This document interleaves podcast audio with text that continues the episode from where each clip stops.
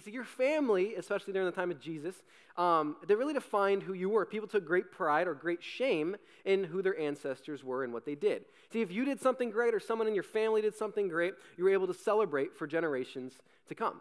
But if you or someone in your family did something really wrong, your entire family had to deal with that embarrassment or shame for a really, really long time. People would either accept you or write you off completely based on who your family was.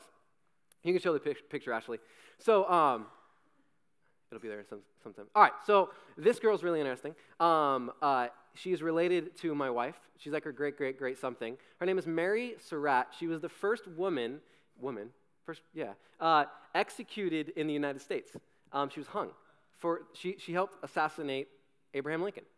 Pretty interesting, right? I know, right? Kind of interesting. Now, the greatest detail, you can take the picture down. The greatest detail about that fact is Chelsea doesn't have to live in fear or shame because of that. I mean, there's probably a little sense of shame, right? Like, oh, you're the strat, like Mary the strat. She's like, no, right? But I mean, but like, you get it, right? She doesn't have to live in fear because of that detail. See, in America, your ancestors don't write your story. You do. They don't write your future. You do. But this is very different than Jesus' day. See, in Jesus' culture, knowing your ancestors was a big, big, big deal. And so that's what I want to talk about tonight. Like, we kind of talk about the Christmas story. I want to set up our Christmas series that we're going to be doing next week. It's going to be great. I'm going to do one week. Cody's going to do one week, and Doyle's going to come by and do one week, and I'm really excited for it. Today, I want to look at the family of Christ, the history of the people in Jesus' family. And just quick fun fact, I guess, is uh, the Christmas story is found in two books of the Bible the book of Matthew and the book of Luke. Now, if you're new to this whole church thing and things like that, the Bible is a really fascinating, interesting, but yet can kind of be a pretty complex book. Let me simplify it just for you a little. Um, if you are new to church, uh, start in the, in the Gospels. That's Matthew, Mark, Luke, and John, the first four books of the New Testament. New Testament is 27 books, and the first four books. And the, new, uh, the Gospels are really interesting. They're the eyewitness accounts of Jesus' life. They record everything Jesus ever did, really mostly anything he ever said. And so you want to start there. Now, the Christmas story is found in two books, Matthew and Luke. And each book is written to a different audience for a specific reason. Luke was, uh, was um, really written for the purpose of showing that Jesus was a man, that he came from Adam, that in 100% in every way he was a man, that he came from Adam, that he was the perfect man. Matthew shows that Jesus came from Abraham through David, and that demonstrates that he was the Messiah promised in the Old Testament. That's important. We're going to talk about it today. Today, we're going to start in the book of Matthew. Next week, I'm going to talk about um, the book of Luke. But Matthew kind of says, hey, listen, before you jump into my book and you hear about Jesus and stuff like that, I want you to kind of pump the brakes. I want you to kind of pause, and there's some details that you really need to understand if you're going to call yourself a Christian, if you're going to follow Christ, some things that are really essential for you. But if you're anything like me, you've opened up your Bible to the book of Matthew, chapter 1, and you went, nah, and you skipped right over something that was really, really important. But we have to ask the question why? Why did Matthew put what we're going to talk about today in there? Well, he starts with something called the genealogy. And the genealogy is just a, bit, just a long list of some crazy names that are pretty complex. It's the history of the people in Jesus' family, and it goes all the way back to 42 generations. 42 generations. You couldn't go past three. Some of you couldn't go back two, right? That's crazy. It went all the way back 42, hundreds and hundreds of years to where Jesus came from, going backwards. And so we're going to try to read it together. Uh, give me some slack, though. These names are super gnarly. It says this Abraham was the father of Isaac, Isaac the father of Jacob, and Jacob the father of Judah and his brothers, and Judah the father of Perez, and Zerah by Tamar, Perez the father of Hezron, Hezron the father of Ram and Ram, the father of Amminadab. It's kind of a cool name. Amminadab, the father of Nahshon. Nahshon, the father of Solomon. Solomon, the father of Boaz by Rahab. And Boaz, the father of Obed by Ruth. And Obed, the father of Jesse. And Jesse, the father of David the king. We're not near done. And David was the father of Solomon by the wife of Uriah. And Solomon, the father of Rehoboam. And Rehoboam, the father of Abijah. You don't know. Abijah, the father of Asaph. Asaph, the father of Jehoshaphat. Jehoshaphat, the father of Joram, Joram, the father of Uzziah, Uzziah, the father of Jotham, and Jotham, the father of Ahaz, Ahaz, Ahaz, the father of Hezekiah, Hezekiah, the father of Manasseh, Manasseh, the father of Amos, Amos, the father of Josiah, and Josiah, the father of Jeconiah, Jeconiah and his brothers at the time of the deportation to Babylon. We're almost there. And after the deportation to Babylon, Jeconiah was the father of Shealtiel, Shealtiel, the father of Zerubbabel, that's another great name. Zerubbabel, and the father of Abud. Abud, the father of Eliakim. Eliakim, the father of Azur. Azur, the father of Zadok. Zadok, the father of Akim. Akim, the father. Wait, did I read that? what? Akim, the father of Elud. Elud, the father of Elazar. Elazar, the father of Mathan, or Manhattan, or something like that. And Mahan, the father of Jacob. And here we go, guys. Jacob, the father of Joseph, the husband of Mary, whom was Jesus was born, who is called Christ. We did it, guys. All right, let me pray. No, I'm just kidding. Uh, all right, so an American, 21st century, a Westerner, you go like this, you go, she, she uh, Matthew 2, right? That's what ends up happening, right? Because the whole thing confuses you, it confuses me. We can barely pronounce these things together. But we need to remember that Matthew was writing to a very specific audience. More importantly, he was writing to a Jewish audience. And Jewish people, the Israelites, they took detailed genealogies really, really important. And the reason they did because it proved what bloodline you were for, from. And that was really important for two reasons. We're going to talk about those two reasons today. The first was it proved that Jesus was really Jewish. Now that's really important. Jesus was an Arab. And it was really important to prove that because of Old Testament messianic prophecies, he had to be related to Abraham. And he would be from the line of David. Second reason is what we're probably going to spend more time talking about today, though. The second reason is what's really, really important to you and really, really important to me is in the genealogy, Matthew writes down people who just you wouldn't really want brought up in your family. You know what I'm saying? Like you'd be like, nah, they're not really like in my in my family, right? So like for my wife, it's Mary Surratt. She's like, no, don't think I'm related to her in some way, but she really is. Right? We all kind of have that one person, right, in our family that if you'd be honest, you kind of just wish wasn't there. You know what I'm saying? Thanksgiving or whatever holidays you got to get together, there's that one person you're just like, you're way awkward. You know what I'm saying? Like, I kind of wish you don't exist, right? Is this me? I just have these people. My sister. No, I'm just kidding. Uh, I'm just kidding. Right, it's that one aunt. You say aunt or aunt, by the way? Someone. Um, or, or, their, or your grandparents or whatever it was, and they get too much to drink and they start getting weird, right? Have you ever been, have you ever been sitting with like a grandparent who's like 608 and uh, they had too much to drink, or for you, it's another family member, and you sit with them, and they had a few drinks past being buzzed or whatever, and you start to find out like they're, they're super crazy or like way racist or something. You're like, Grandma, how do, how do we get here? Like, Grandma, you're way racist. Like, what's going on, right? I know you were born in like the 1800s, but things have changed, Grandma. Like, it's just me? Well, anyways, Jesus had those types of people in his family as well. And Matthew put those people in there because he wanted to communicate a truth to us. And to find that truth, I want to highlight a few people in the genealogy of Jesus. So, on the surface, this just looks like a really long list of really difficult names to say, but if you look closer, you're going to notice five names that are completely 100% different from the rest. And they're different because they belong to women. Now, hear me out. We have a list of 42 generations, and almost all, if you were to look at ancient Jewish um, genealogies, none of them mention women. So we have to ask the question why are these women in Jesus' genealogy? Back in, um, in the day, uh, women were really kind of an afterthought and never mentioned, but Matthew includes these women to make a point. So we're going to take a quick look at four of the five women to talk about it. So verse 3 mentions a woman named Tamar. This story is like Jerry Springer. You guys ever used to like hang out at home, like when you were sick, and like Jerry Springer would come up, and you're like, "This is crazy," right? You're like, "Fight, fight!" You're like, you're like seven. You're like yelling at a TV. So like literally, this story is like 100% Jerry Springer, Dr. Phil. It's crazy, right? So if I tell you the whole story, I'll probably get fired. It's like rated R or X or something like that. But I'll give you a little bit of it. So it's found in Genesis 38. Go home and read it tonight. It's crazy. Um, so Tamar married uh, one of Judah's sons. Um, his name was Ur, and Ur ended up dying. And there was this weird kind of law back in the day that comes from the book of Deuteronomy that um, uh, if if the husband died, it was the, uh, the family of the husband's uh, responsibility to provide a new husband for the wife whose husband had died. So Er's family was responsible for getting Tamar a new husband, if that makes sense. Now, normally how it would work is it would go to the little brother, which is pretty weird, right? So it's like, all right, you died, and it's like eight year old whoever, like you're now married to, right? That's how, that's how it worked, which is kind of a really weird law. So what ends up happening is Tamar um, married her, her brother in law, but he ended up dying too. So eventually she went to her father in law, Judah, looking for her third husband. He told her to wait a few years until the little baby boy got old enough to get married. So a few years went by and she was waiting for a husband and she's still waiting to have a baby. That's important to know because um, eventually the baby would, would grow up and was supposed to take care of the mother. That's how things worked. So her father in law was just kind of ignoring her request. Yeah, great, whatever. We'll find you somebody someday. Look at Tinder, whatever. I don't know, right? And, and so she decides, she decides, oh, here's my, to be my master plan. I'm going to dress up as a prostitute. I'm going to seduce my father in law, Judah. I'm going to make him have sex with me, and I'm going to have his child. That's exactly what happens. She dresses up a prostitute, covers her head, yada yada. They're doing their thing. She rips it off. She's like, ah! He's like, what? Right? It's crazy, right? That baby ends up turns out to be Jesus' great, great, great times like 38 or whatever grandfather. Now, verse 5 mentions a girl named Rahab. Now, Rahab didn't just dress as a prostitute, your girl was a prostitute, right? And so when she realized that God's people, and this is one of my favorite stories in the Bible, uh, she actually, um, uh, this is found in the book of Joshua, um, and I love this story. Um, not that she was a prostitute, this part of the story. Um, so when she realized that God's people were going to conquer uh, Jericho, she decided to kind of leave her former life of a working girl and, uh, and follow the God that the Israelites served, who was called Yahweh. And so what I love about this story, she ended up hiding some spies and things like that and um, helped the Israelites kind of conquer the city of Jericho, which was going to be the promised land for the Israelites, for the Jewish people. And what I love about this story is despite her crazy past, God used her greatly. And she became Jesus' great, great, great, great grandmother.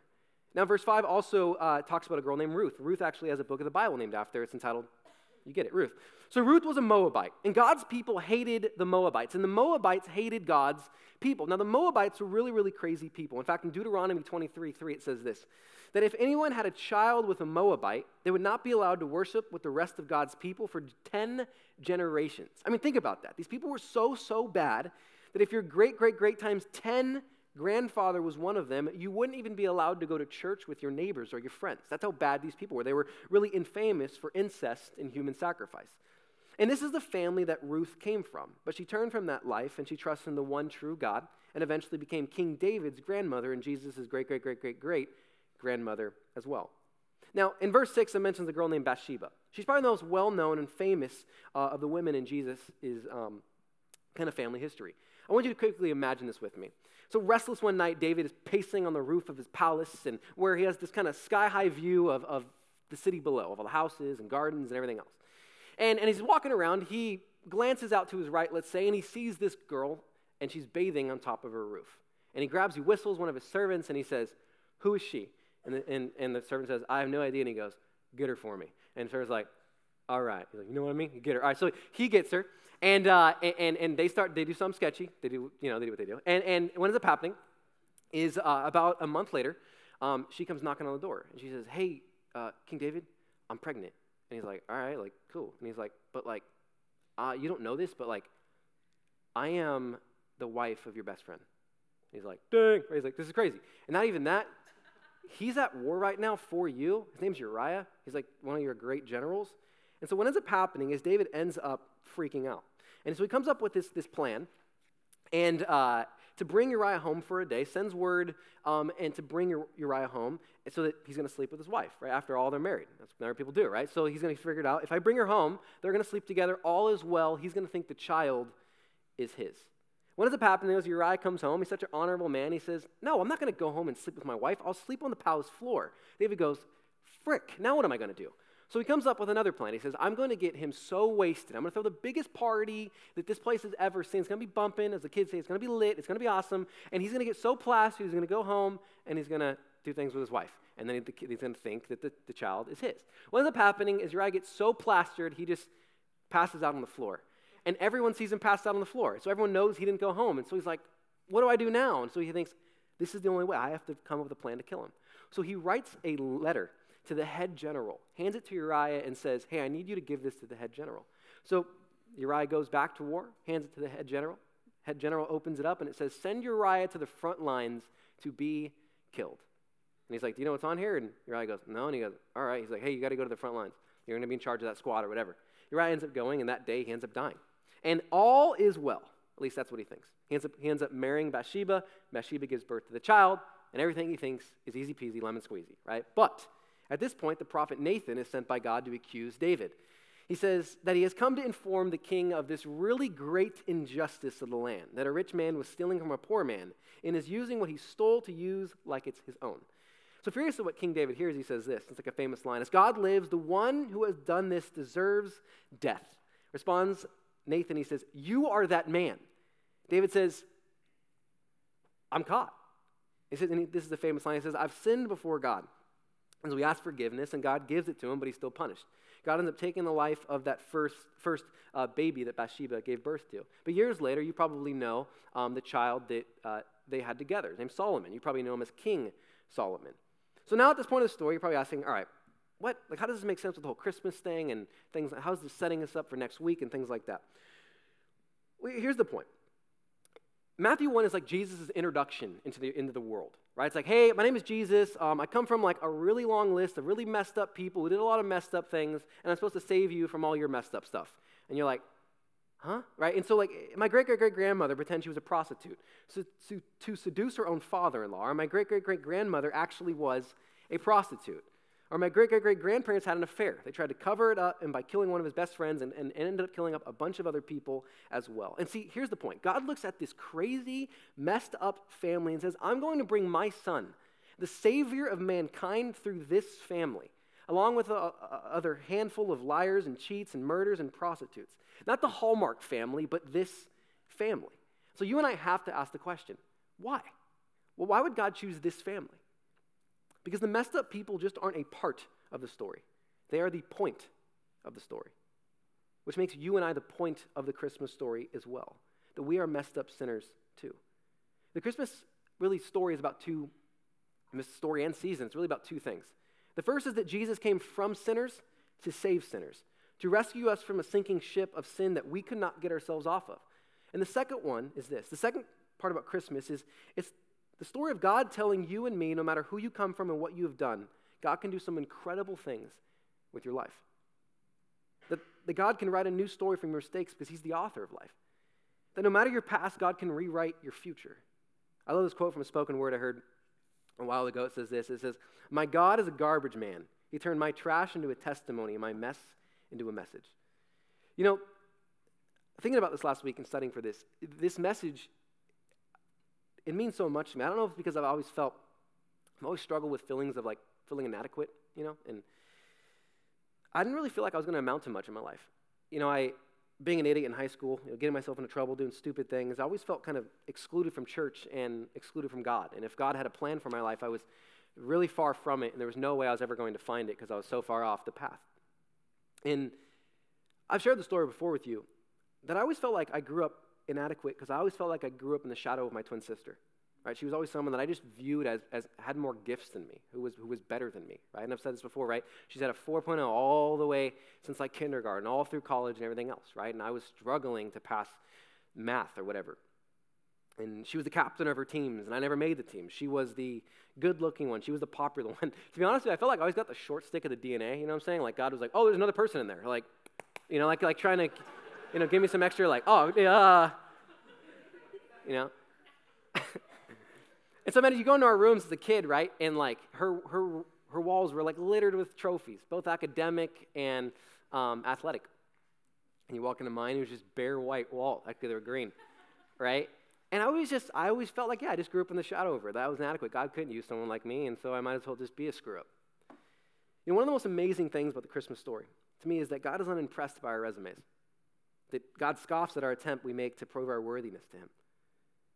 See, the Christmas story is all about God using a family of mess ups to make a masterpiece. See, to fix the greatest problem in all of eternity sin by a pretty jacked up family. So I, I guess that's just a different way to say this that God can use you. More importantly, God wants to use you. See, none of Jesus' ancestors thought their names would be recorded next to the most important name in human history. None of them thought God was going to use them in some way to save mankind. Could it be possible that God has a plan for your life? And it is to do some incredible, eternity changing things. See, the Christmas story shows that God can use ordinary people like you, ordinary people like me, to do extraordinary things if we surrender our lives to Him. As we end today, I want to leave you with this encouragement. No matter what you've done, where you've gone, and who have you become, you still have a place in the heart of God. And you still have a purpose in the place that God has for you. See, I guess I just want you to know this that you are here for a reason. And God has an incredible plan for your life. Let me pray for us. Father, as I, as I reflect on the Christmas story, I was reading it this last week, and the story of all the messed up people got in it. Father, I'm thankful, God, that those people are in your family because it shows me, God, that just an ordinary person like myself, if I surrender my life to you, you can do some incredible things with. So, Father, I don't know all the stories of the people in this room. If they're stories like mine, or they lived a perfect life. But, Father, I'm thankful, God, that you use us. And I'm thankful, God, that you have a purpose for us. And Father, I want to I wanna pray, Father, that you encourage the people in this room, God, that you show them that there is a reason that their heart beats inside their chest. Long ago, God, you created them and you have a purpose, Father, for them, a reason, God, that they exist. Father, I ask that you give them the courage to step into, Father, what you have for them. Lord God, we love you, we thank you. And in Jesus' name. And everybody said, Amen.